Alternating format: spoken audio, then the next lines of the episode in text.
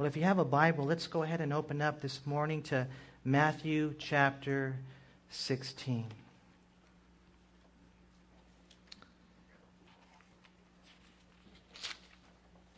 Matthew chapter 16, beginning in verse 1, it says, And then the Pharisees and Sadducees came, and testing Jesus, they asked that he would show them a sign from heaven. And so Jesus answered and said to them, When it is evening, you say it will be fair weather, for the sky is red. And in the morning it will be foul weather today, for the sky is red and threatening. Hypocrites. You know how to discern the face of the sky, but you cannot discern the signs of the times. A wicked and adulterous generation seeks after a sign, and no sign shall be given to it except the sign of the prophet Jonah. And he left them and departed. Without a doubt, I know uh, no matter who you are, no matter if you're a Christian or non Christian today, if you have a non objective view, if you have a non biased view, there's no question at all that Jesus Christ is the most influential person who's ever walked the face of the earth. And really, the pivotal question, the epicenter really of our existence, you guys, is the answer to that question who do you say Jesus is? You know, when Jesus Christ came to earth, he lived the first 30 years of his life in rather obscurity. Not many people knew who he was. He wasn't having a public ministry. But then the day came for Jesus to go out. And for three, three and a half years, he proved to mankind who he was. He raised the dead. He, you know, made the lame to walk, the blind to see, the deaf to hear, the mute to speak.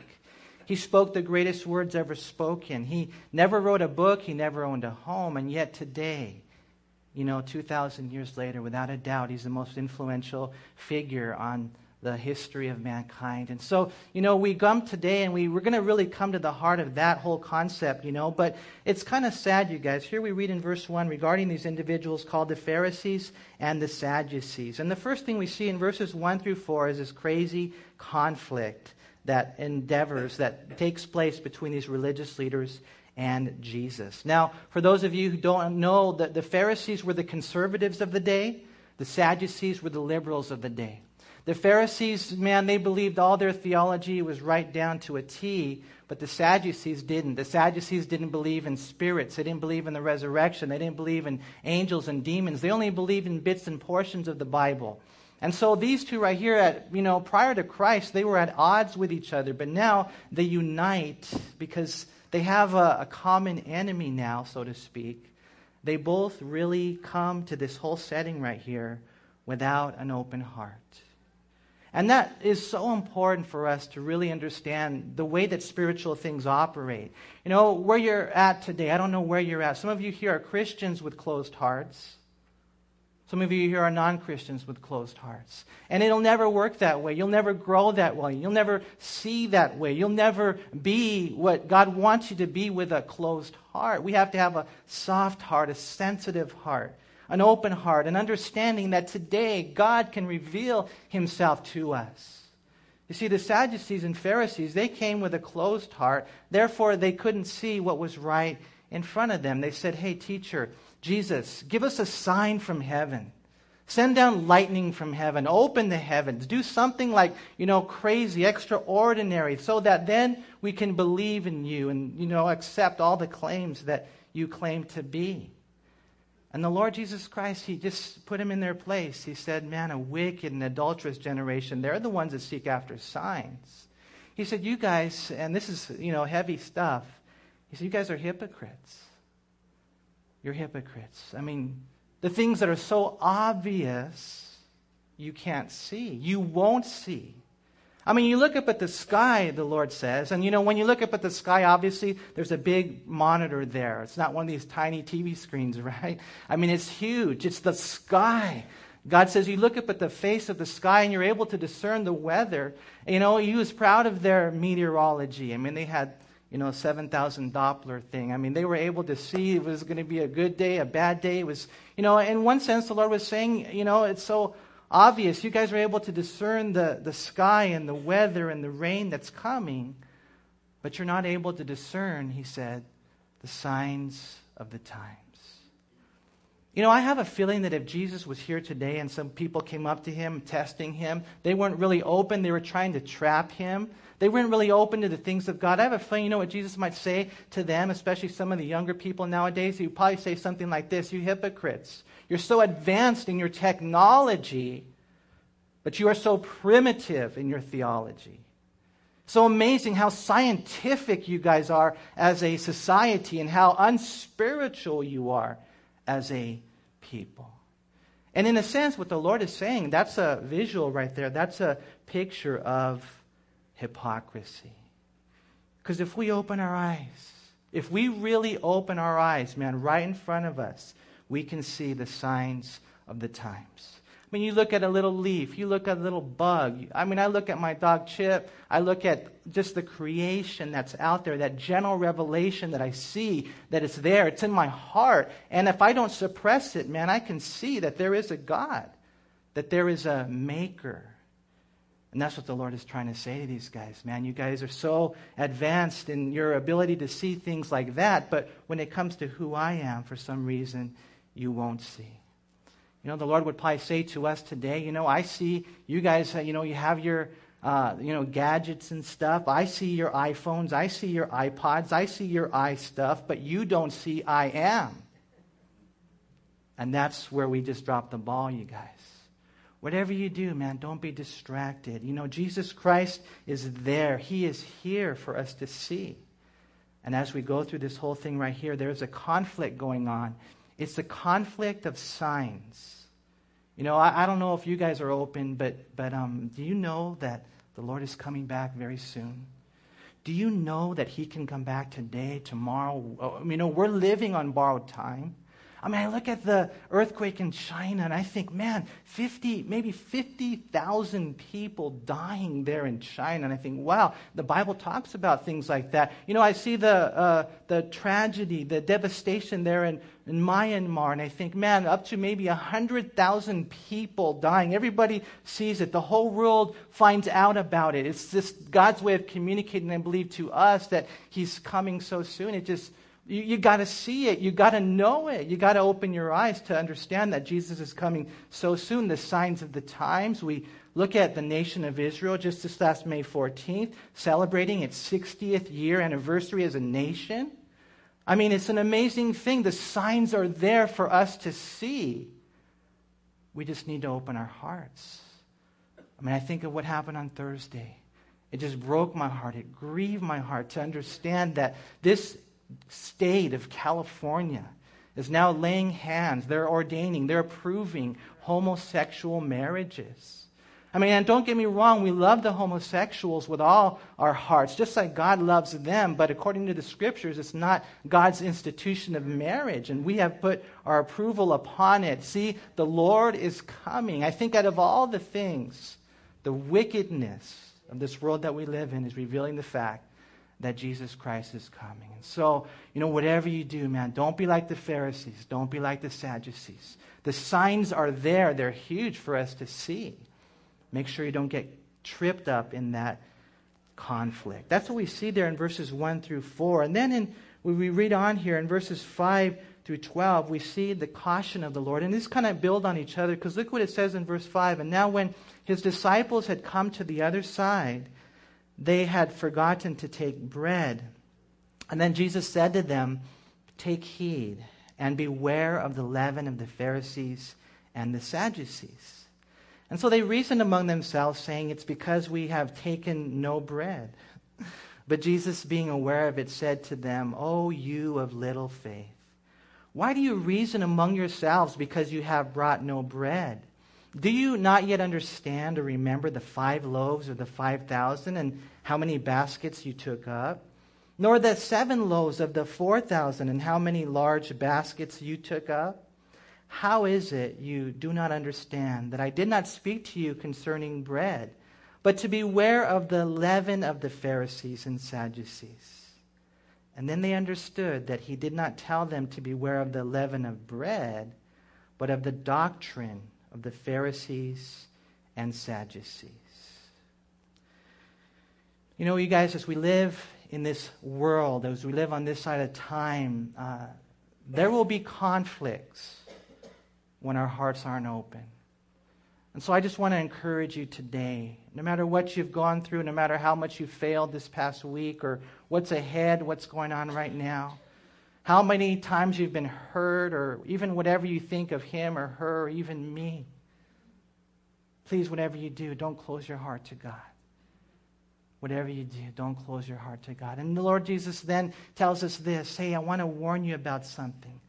Beware of the leaven of the Pharisees and Sadducees. Now, when the apostles heard Jesus say this, initially they thought he was speaking to them about physical food. Uh, according to Mark, they had only brought one loaf. And so, you know, it's kind of funny how a lot of times we don't really understand it. We're slow learners. You know, I look at the disciples right here, and to be honest with you guys, I think, man, there's hope for me. Because, man, talk about being a slow learner. I mean, I look at the disciples and I kind of think they're retarded, to be honest with you, man. I mean, how can you worry? Think about this. In all reality, how can you worry about whether or not you're going to have enough bread when Jesus had just fed, you know, 10,000 people and, you know, 12,000 people, I mean, you know, 5,000 men and women, and, you know, you look at that and you wonder how could they not learn? And so, in one sense, I think it's kind of cool. The Lord is saying to me, there's hope for me. A lot of you here, you've come to this point in your life and you've got to acknowledge the fact that you're not there yet, that we've been kind of thick headed in many ways, but please understand there's still hope. God can still use our life. God wants to use our life. He is willing to use anyone who's willing to say, Here I am, send me. No matter what, no matter how much of a slow learner that you might be today. And you know, as you look at this story right here, you just got to know, man, that you and I, God, we serve a God that can do anything. You know, uh, just as a side note right here, I think it's so important for us to acknowledge the fact that when you look at that verse 8, look what the Lord says right there. Oh, you of little faith. See, that's the problem. The Pharisees and Sadducees, they had no faith. The disciples, they only had little faith. How about you? Where are you at this morning? Where's your faith this morning?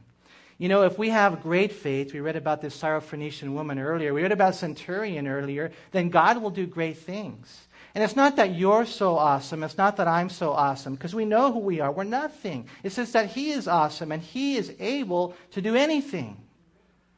He is great, and that's all we do. We stand on His Word, we believe His Word. You see, we don't need signs to make our faith stronger. How do you know God is with you today? Because He promised, I will never leave you nor forsake you. That's how we know. It's not because I feel Him, it's not because I have this apparition that takes place. God is with you today as a Christian because He said, I will never ever leave you or forsake you. But I haven't been that good. He's still with you because of the love that He has for you. That's how we know. I think a lot of times Christians will go through life, they'll go in ministry, and they'll wonder, is He with me? Yes, He's with you. Not because we feel it, not even because we see it, but because the Bible says so. How do you know God's in control of your life? Is it because everything is lining up just as you would have planned? Is it because, man, things are just going so great and therefore you know God is in control? No way. We know God is on the throne. We know God is in control because He said so. The Bible says, we studied this on Thursday, that the king's heart is in the hand of the Lord. And like rivers of water, he turns it wherever he wishes. See, God is totally, completely, absolutely on the throne. And we know it not because of the circumstances that we're approving of, but because of the fact that His Word says so. We don't need signs. We got to have more than that little faith. We need great faith. And as we open our hearts, there'll be less and less conflicts. And as we heed the word of the Lord, we can enter into this cautious state. You know, one of the greatest dangers in the church today uh, is the doctrine, the leaven of the Pharisees and Sadducees. Look what it says there in verse 12. And then they understood that he did not tell them to beware of the leaven of bread, but of the doctrine of the Pharisees and Sadducees. What's this caution against? What's the doctrine of the Pharisees and Sadducees? Well, you know, I think there's a few things that we can mention here. I think there's uh, probably four things that we can mention regarding the doctrine of the Pharisees and Sadducees. You know, one might be this. If you interpret this verse in the immediate context right there, one of the doctrines of the Pharisees and Sadducees might be this that they were sign seekers. That they were sign seekers. And I think that there's a lot of Christians like that.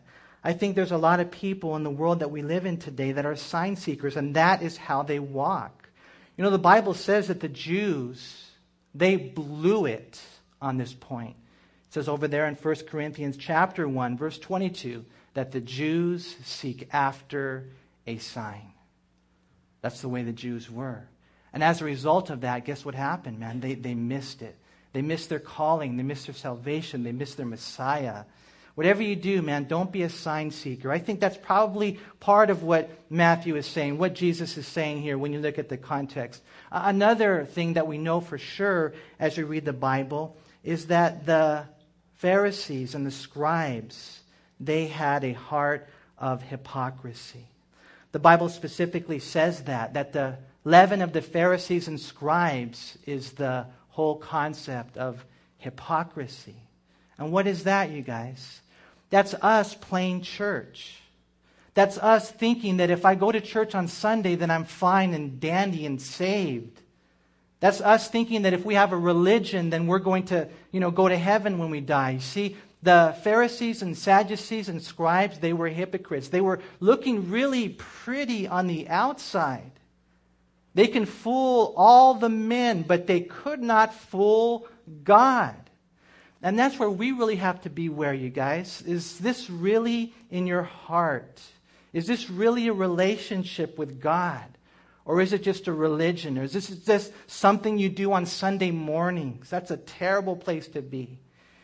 You know, the hypocrisy of the Pharisees and scribes and Sadducees was so evident. One of the things that we see about them is they didn't love people. And that's really how you can tell a lot about whether or not a person is really a Christian is not whether or not they say, "Oh God, I love you," not whether or not they sing the songs and they have the great lip service. It's whether or not you really love people. Because God loves them. You know, we see the leaven of the scribes, the Pharisees, the Sadducees.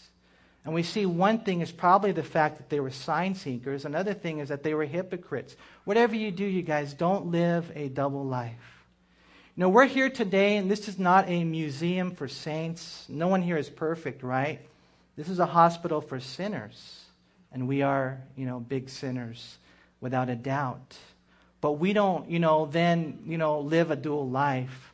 I think a lot of times what happens is people come to church and they put on a show. The Greek word here talks about being an actor. Whatever you do, do not be content with that. You know, the life that you live in front of the pastor or in front of the elders or in front of the church or the religious leaders should not be different than the life you live there with your husband and your wife, with your kids. Otherwise, we're hypocrites. And we have to beware of that leaven. Another thing I think that this talks about is the, the whole doctrine of, of legalism. You know, the Pharisees were very legalistic. And this kind of all goes hand in hand when you look at it. You know, the Pharisees, they took the Word of God and, you know, they took the Ten Commandments and they added 612 commandments to that. And I really think that this ruined them. In their attempt to please God, they fell away. Because this is not a religion. This is not, you know, a man-made thing with rules and regulations and traditions. No, this is a personal relationship with the Lord. You know, you be real careful. All those rules that you make that are not written in the Word. You be extra careful with all those rules that you make and you put on people that are not really explicitly revealed in the Word of God know, there's a lot of Christians, man, unfortunately, what they end up doing is they come to the Lord and boom, they've got all these rules. And it's like, okay, you know what? What we need to do, and I, sometimes I see it, and even they deal with new believers. And sometimes you see a new believer and they're so on fire for the Lord. They're so passionate for the Lord. They're so simple in their faith. And man, what ends up happening? Some legalistic Christian gets a hold of them and they ruin them and they quench them. That is the leaven of the Pharisees, and a little bit of leaven will leaven the whole lump. We can't be legalistic Christians. I mean, you can have your convictions, and that's fine. But if you're going to lay your burdens on other people, you make sure it is clearly rooted in the Word of God. You know, I think, you know, a lot of times what ends up happening, I think we're all guilty of it, you guys, even in the Calvary Chapel, which tends to be a little bit less, you know, with all the traditions and stuff. We create our own traditions. and that's why sometimes it's good to do things a little different. Like even today, we're starting the service. And I don't know if you guys noticed this, but we did something different. We've never done this before. Instead of opening in a word of prayer, we opened with a song, we, just a, a music song. And I heard some of you go, oh. I said, no, I'm just joking. You didn't do that. but, you know, that song should be a prayer in all reality. And it's not like we haven't been praying. We've been bathing this whole day, this whole morning in prayer. But you know, we got to make sure that we don't get caught up in traditions. And I think that's part of what the Lord is saying. Hey, be careful of the leaven of the Pharisees and the Sadducees, the things that, you know, a lot of times what ends up happening is we just, you know, have all these things, and God says, no, that's not of me. And then the last thing is this when it comes to the leaven of the Pharisees and Sadducees, this is not just the legalism, but also the liberalism. And that's where the Sadducees were. I mentioned earlier that they didn't really believe in like the miracles or the angels or the spirits or the resurrection. They only believed in bits and pieces of the Bible. And that is something that if you go to school, if you go some, to some of these uh, seminaries that are really cemeteries, if you go there, man, a lot of times what ends up happening is, is parents, they lose their children in a Christian school, quote Christian, and they're not really Christian. We got to be real careful that we have an understanding really of what the Bible teaches. And so all these things, I think God is just saying, hey, there's a caution, man, beware of this. Because when you let these things creep in, then that little bit of leaven, it permeates, it penetrates the whole loaf. And it just ruins this beautiful, simple, fresh Christian. Got to be careful, you guys. But then the next thing is the confession, and here's where we'll spend most of our time. Because look what it says in verse 13. And when Jesus came into the region of Caesarea Philippi, he asked his disciples, saying, Who do men say that I, the Son of Man, am? And so they said, Some say John the Baptist, some Elijah, and others Jeremiah or one of the prophets. But he said to them, But who do you say that I am? You know, that right there, I don't know if you have a, a freedom to circle your Bible, um, but you do, okay? that right there, right there, that verse right there is one of the most important verses in the whole Bible. Who do you say that Jesus Christ is? You know, we look at the video today and we saw a lot of different opinions, huh? And I don't know if you guys ever have chance to dialogue with the people that are out there in the, the workplace, your friends, your family, all those people. I hope you do. I hope you conjure up conversations about Jesus. Really, you should be doing that. But you know, when you have those conversations with all those people that are out there, man, you'll get a, a plethora of opinions, won't you? You'll get so many things. Uh, but one of the things that you see regarding the video and regarding all these different opinions is that none of those that were errant were rooted in the Word of God. You see, the only way we know who Jesus is is not by what I think, it's by how he has revealed himself in the pages of Scripture. And you know, you look at the opinions that are out there, and one thing I want to just encourage you guys to have in your heart is that, man, the majority is wrong. Many, many times, man, the majority is wrong.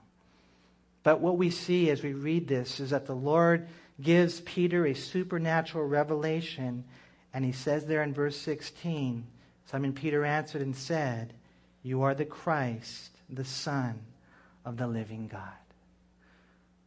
How do I know who Jesus is? How do you know who Jesus is? Because this is what the Bible says that Jesus is the Christ, the Son of the living God. And it's so cool when you really know that. And not only do you know that verse or you memorize that verse, but you know what it means. Because what does the word Christ mean, really? I mean, you guys are Christians. You believe in Jesus Christ. Okay, so what does Christ mean? Anointed one, exactly. Anointed one. It takes from the Hebrew, it's the Greek, it's the, the Messiah, it's the Christ. Now, he's the anointed one, anointed to do what? Anointed king, anointed prophet, an anointed priest. See, those were the three offices in the Old Testament that had the anointing upon their lives the king, the prophet, the priest. Jesus Christ, as the king, he rules over everything. And so I pray you would know he's the king. Jesus Christ, as a prophet, speaks God's message. I pray you would know. Jesus Christ, as the priest, died for our sins.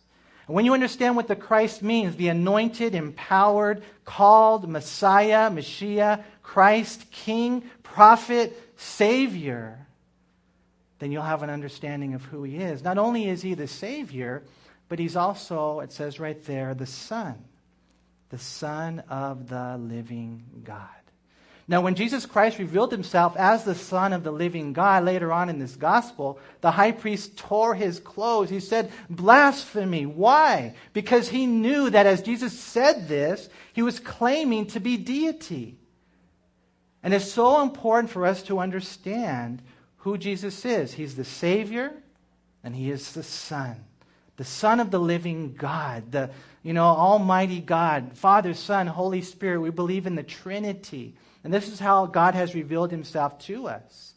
And this is very important. You know, I uh, the other day I went and did a hospital visit, and as I was visiting one individual here, there was another individual next to him that uh, asked, you know, for prayer. I went up, talked to him for a while, then I prayed with him, and we were having, you know, some kind of cool fellowship.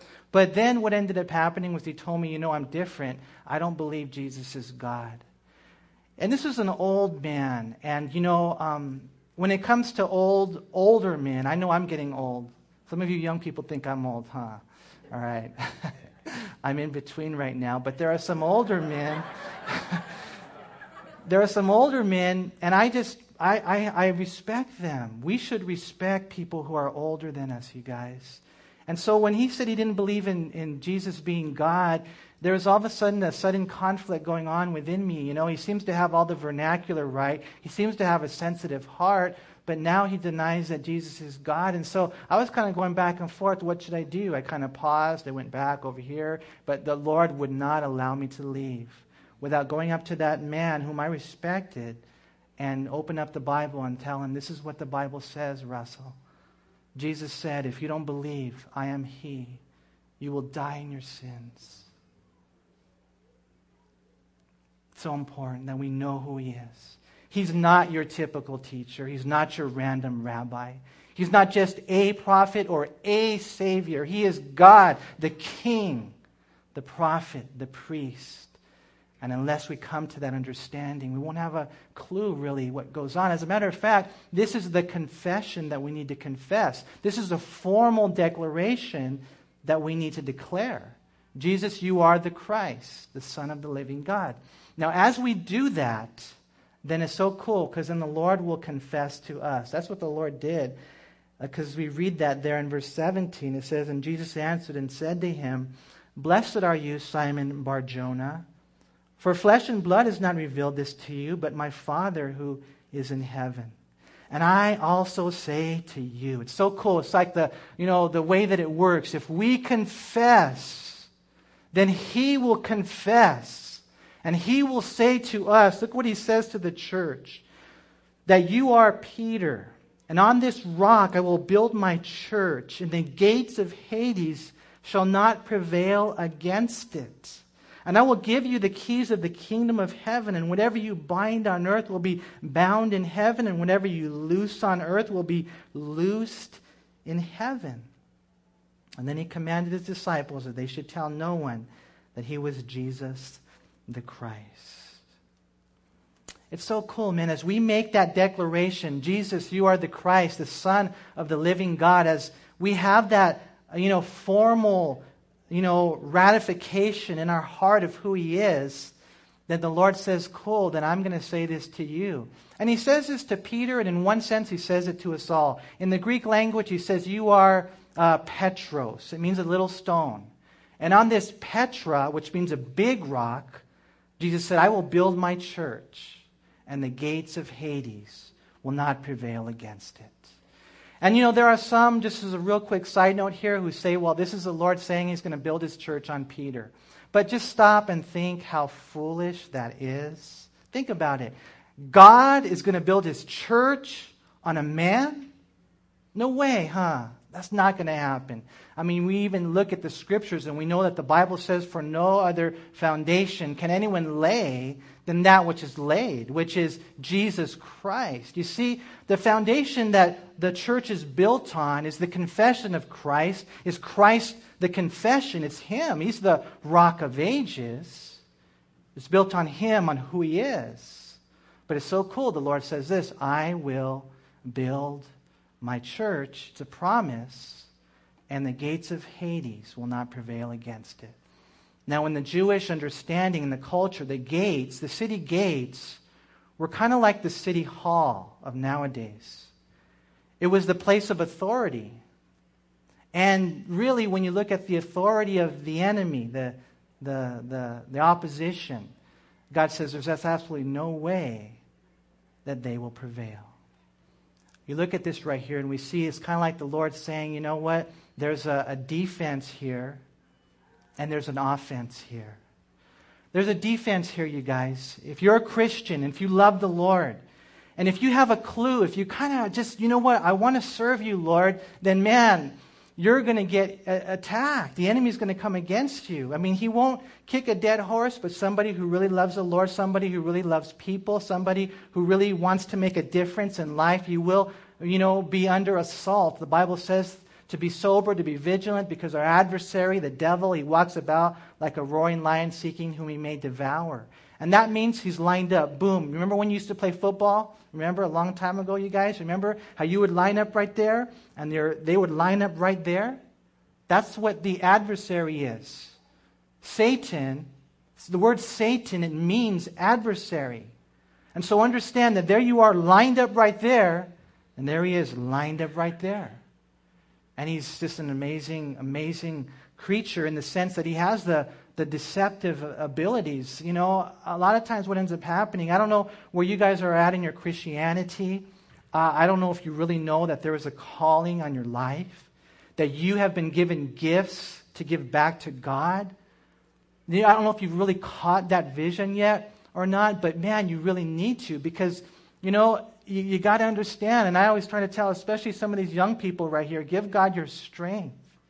Give God, you know, the best of the best, the fat of the firstborn. Give God your life because He really wants to do such a work in this world that we live in, but He's just looking for people who are available and surrendered. And so, as you have that heart, then understand the enemy will come in and he will oppose you. But it's so cool because guess what? He won't win. He won't win. He won't win. We're not fighting for victory. We're fighting from victory. I was uh, talking to a friend the other day, and they're talking about how they don't like to watch the Laker game, you know, live, because they, you know how it is. Doesn't it just eat you up when they lose a close game? For us that are carnal, you know, it's just a crazy thing, man. and uh, so they were telling me, you know what I do is I record the game, and if they win, I watch it. well, let me just share this with you guys this game is over. Eh, it's not a game, but, but it's already over. The Lord Jesus Christ wins. God wins. And you just need to stay on that team, that's all. The Bible says the just shall live by faith. But if anyone draws back, my soul has no pleasure in him. Just keep believing. Just keep believing in the Lord. There is a defense there. The enemy has come in. He's tried to assault the Word of God. He's tried to assault the saints of God. He's done the best that he can to wipe us out. But here we are 2,000 years later, still loving the Lord and still making an impact. There is a, a defense here. There is also an offense here, huh? That as you go and you storm the gates of hell, as you go, think about it, and you reach out to the lost, that God will give us the victory. It's so awesome. The Lord says, as a matter of fact, I'm going to give you keys. That's cool. And whatever you bind on earth will be bound in heaven. Whatever you loose, it'll be loosed. And really what that means is that there's a church, you are given that, you know, delegated authority that as you're in conjunction, if you read it literally in the Greek, if you read Kenneth Wuest, he talks about how what God binds, we will bind, how what God looses, we will loose. Then it's so amazing, man, how God will give us that victory. And so the Lord just shares this with them, the confession. And it's so cool because it says in verse 20, and then he commanded his disciples that they should tell no one that he was Jesus the Christ. Eventually they would, the time had not yet come.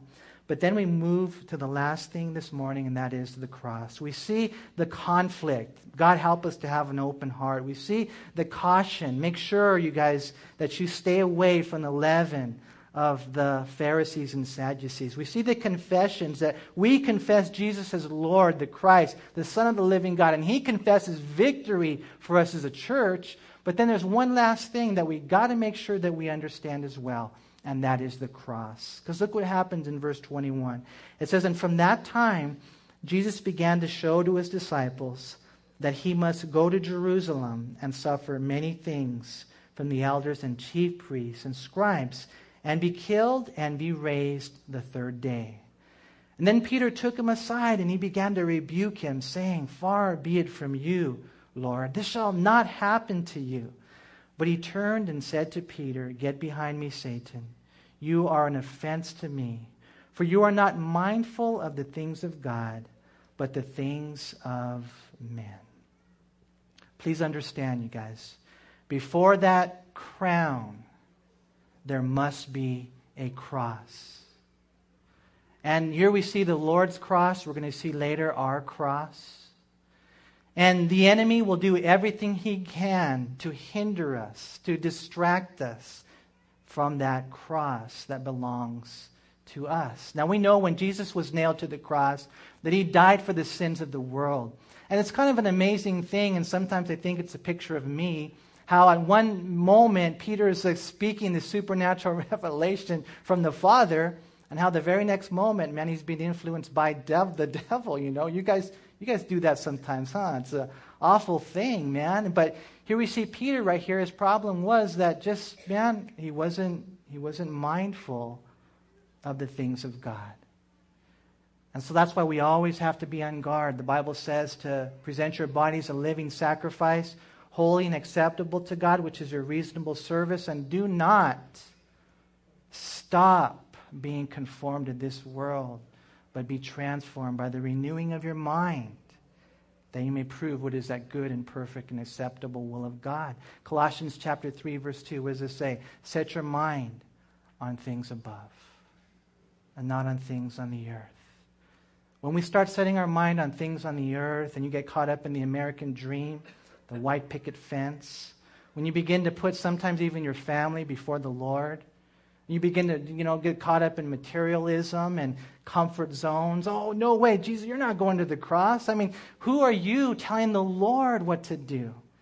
Peter, don't you know by now he's never wrong? But the Lord, you know, he puts him in his place. Get behind me. I'm sure that was a very humbling experience for Peter, man. But Jesus had to go to the cross. There was no other way. Where would we be today? if Jesus didn't go to the cross, we'd be in hell. He had to go to the cross. And you have to go to the cross.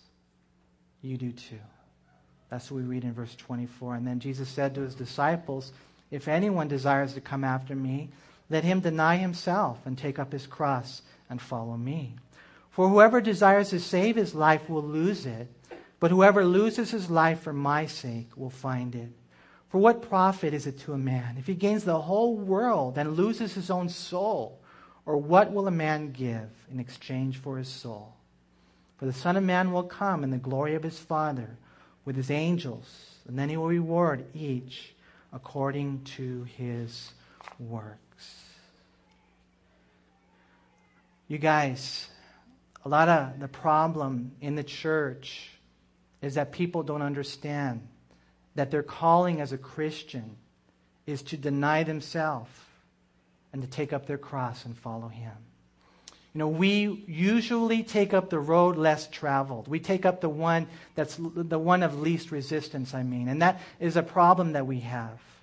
You guys, we really have to make sure that we deny ourselves, that we take up our cross, and that we follow Him. Because, you know, when you look at life, really it's, it consists in three things ambitions, possessions, and relations. Ambitions, possessions, and relations. And if any of that is before the calling of Jesus Christ on your life, then you have not taken up your cross. You have not denied yourself. I think a lot of times what happens in the church visible is that there are people who are here who have not really taken up their cross. They haven't really died yet. They're still alive and well. It's like, you know, kind of like you haven't given God your pink slip. You still own your own life. You still do your own thing. And I want to share something with you. This is kind of a heavy concept right here because, you know, some people don't realize that this is imperative for salvation. There are a lot of people in the church and they come to the church visible and they're not really saved. Why? Because they are still holding on to their sin. You see, you can't have salvation if you insist on your own will and you hold on to your own sin. We need to accept Jesus Christ as Savior and Lord. Because he said right there, if anyone wants to come after me, anyone wants to come after me, then he has to die to himself. He has to take up his cross. And so I just want to encourage you guys this morning as we look at the life of Christ that we would just come to this place, man, where we, you know, we throw in the towel, we raise the white flag of surrender, we just say, God, take me, take all of me. God, I will die to myself, not my own ambitions or possessions or relations. It's no longer my life. No part of this is my life. God, I do the exchange this morning. I give you my life so that I can have your life. And as we embrace the terms of discipleship and Christianity, then it says right there in verse 27 we will be rewarded. Kind of like we read through this chapter right here, and the first portion right there is men who have no faith, absolutely no faith, the Pharisees and Sadducees. Then we move on to men who had little faith, little faith. But as we close today, I just pray we would have saving faith saving faith. Because, you know, none of us knows, man, when we're going to die. And our job, our, our, our desire as a leadership here is to prepare you for that day that when you die, you'll go to heaven. And there's only one way, and that is through Jesus Christ. As you give your life to Him, as you say, Here am I, I'm a sinner, I'm all messed up, I'm all jacked up, I can't get it together, I can't clean anything, Lord. But you know what? Here am I. I just come to you as I am. And as you do that this morning, then guess what? He will embrace you, He will wash you, and He will send you on a mission that you'll never, ever, ever regret. This is what it's all about us fully yielding our life to Jesus Christ. If you haven't done that, then today I just want to encourage you to do that with all your heart. Father, we thank you for allowing us to be here. Thank you for your word, Lord God, that just, uh, there's so much here, Lord. I, Ah, I pray that you would just lay it on our hearts to study and to dig deeper. But Lord, we see the conflict there, and I just pray that that what conflict wouldn't exist in our hearts, that we wouldn't be sign seekers, that we wouldn't be superficial, Lord. I pray, God, that by your grace and by your Holy Spirit, that our hearts would be, always be open to who you are, Lord. We see the caution there, the leaven, Father, that ruins so many. Oh, God, please Help us to beware of that leaven. Or we see the confession there of Peter and of you, Lord, and we just thank you for that, Lord, for revealing to us, Lord God, who you are and how this works. But we also see the cross. We thank you for your cross. And Lord, I just pray today that if there's anyone here who has not really taken up their cross of self denial and just yielding to you the ownership of their life, The Lord, I pray today, only you can save a soul, Lord, that you would save uh, people today and just give them that faith, that grace, that life that they need. And just as every eye is closed and every head is bowed today, you're here and, uh, and you're not a Christian, or somebody invited you here, and, uh, or you don't know really what would happen to you if you died. This is really the most important part of the service. That God brought you here today because He loves you. And if you're willing to accept Christ as your Lord and Savior, then today everything will change. Then today He will give you life. He will write your name in the book of life so that when you die, you can go to heaven. If you're here today and you want to accept Christ as your Lord and Savior, you want to turn from your old life and embrace a new life, just want to give you that opportunity right where you're at. Just want you to raise your hand as a step of faith, confession of faith, and we're going to pray for you this morning. Anyone here? Anyone here that wants to receive the Lord, man? Right where you're at, just take that step, man, and raise your hand. Anybody? If you feel your heart pounding, uh, just in case, man, that's because there's a battle going on for your soul. So don't let the enemy win, man. Anyone here? Just raise your hand. Okay, let's pray. Father, we thank you so much, Lord, for allowing us to be here, to study your word, to just focus on Jesus. I pray for your beautiful people, Lord. I pray you would send us out, Lord, uh, with joy, with, with a challenge, Lord, with an understanding of who you are, Lord. We just thank you so much for allowing us to be here this morning. May you be with us now, Lord, and all the things that are going on in our life, the questions we have, Father God. Uh, Lord, may you answer. May you lead. May you guide. May you draw us closer to you, we pray. I pray, Father. In Jesus' name, amen. Amen.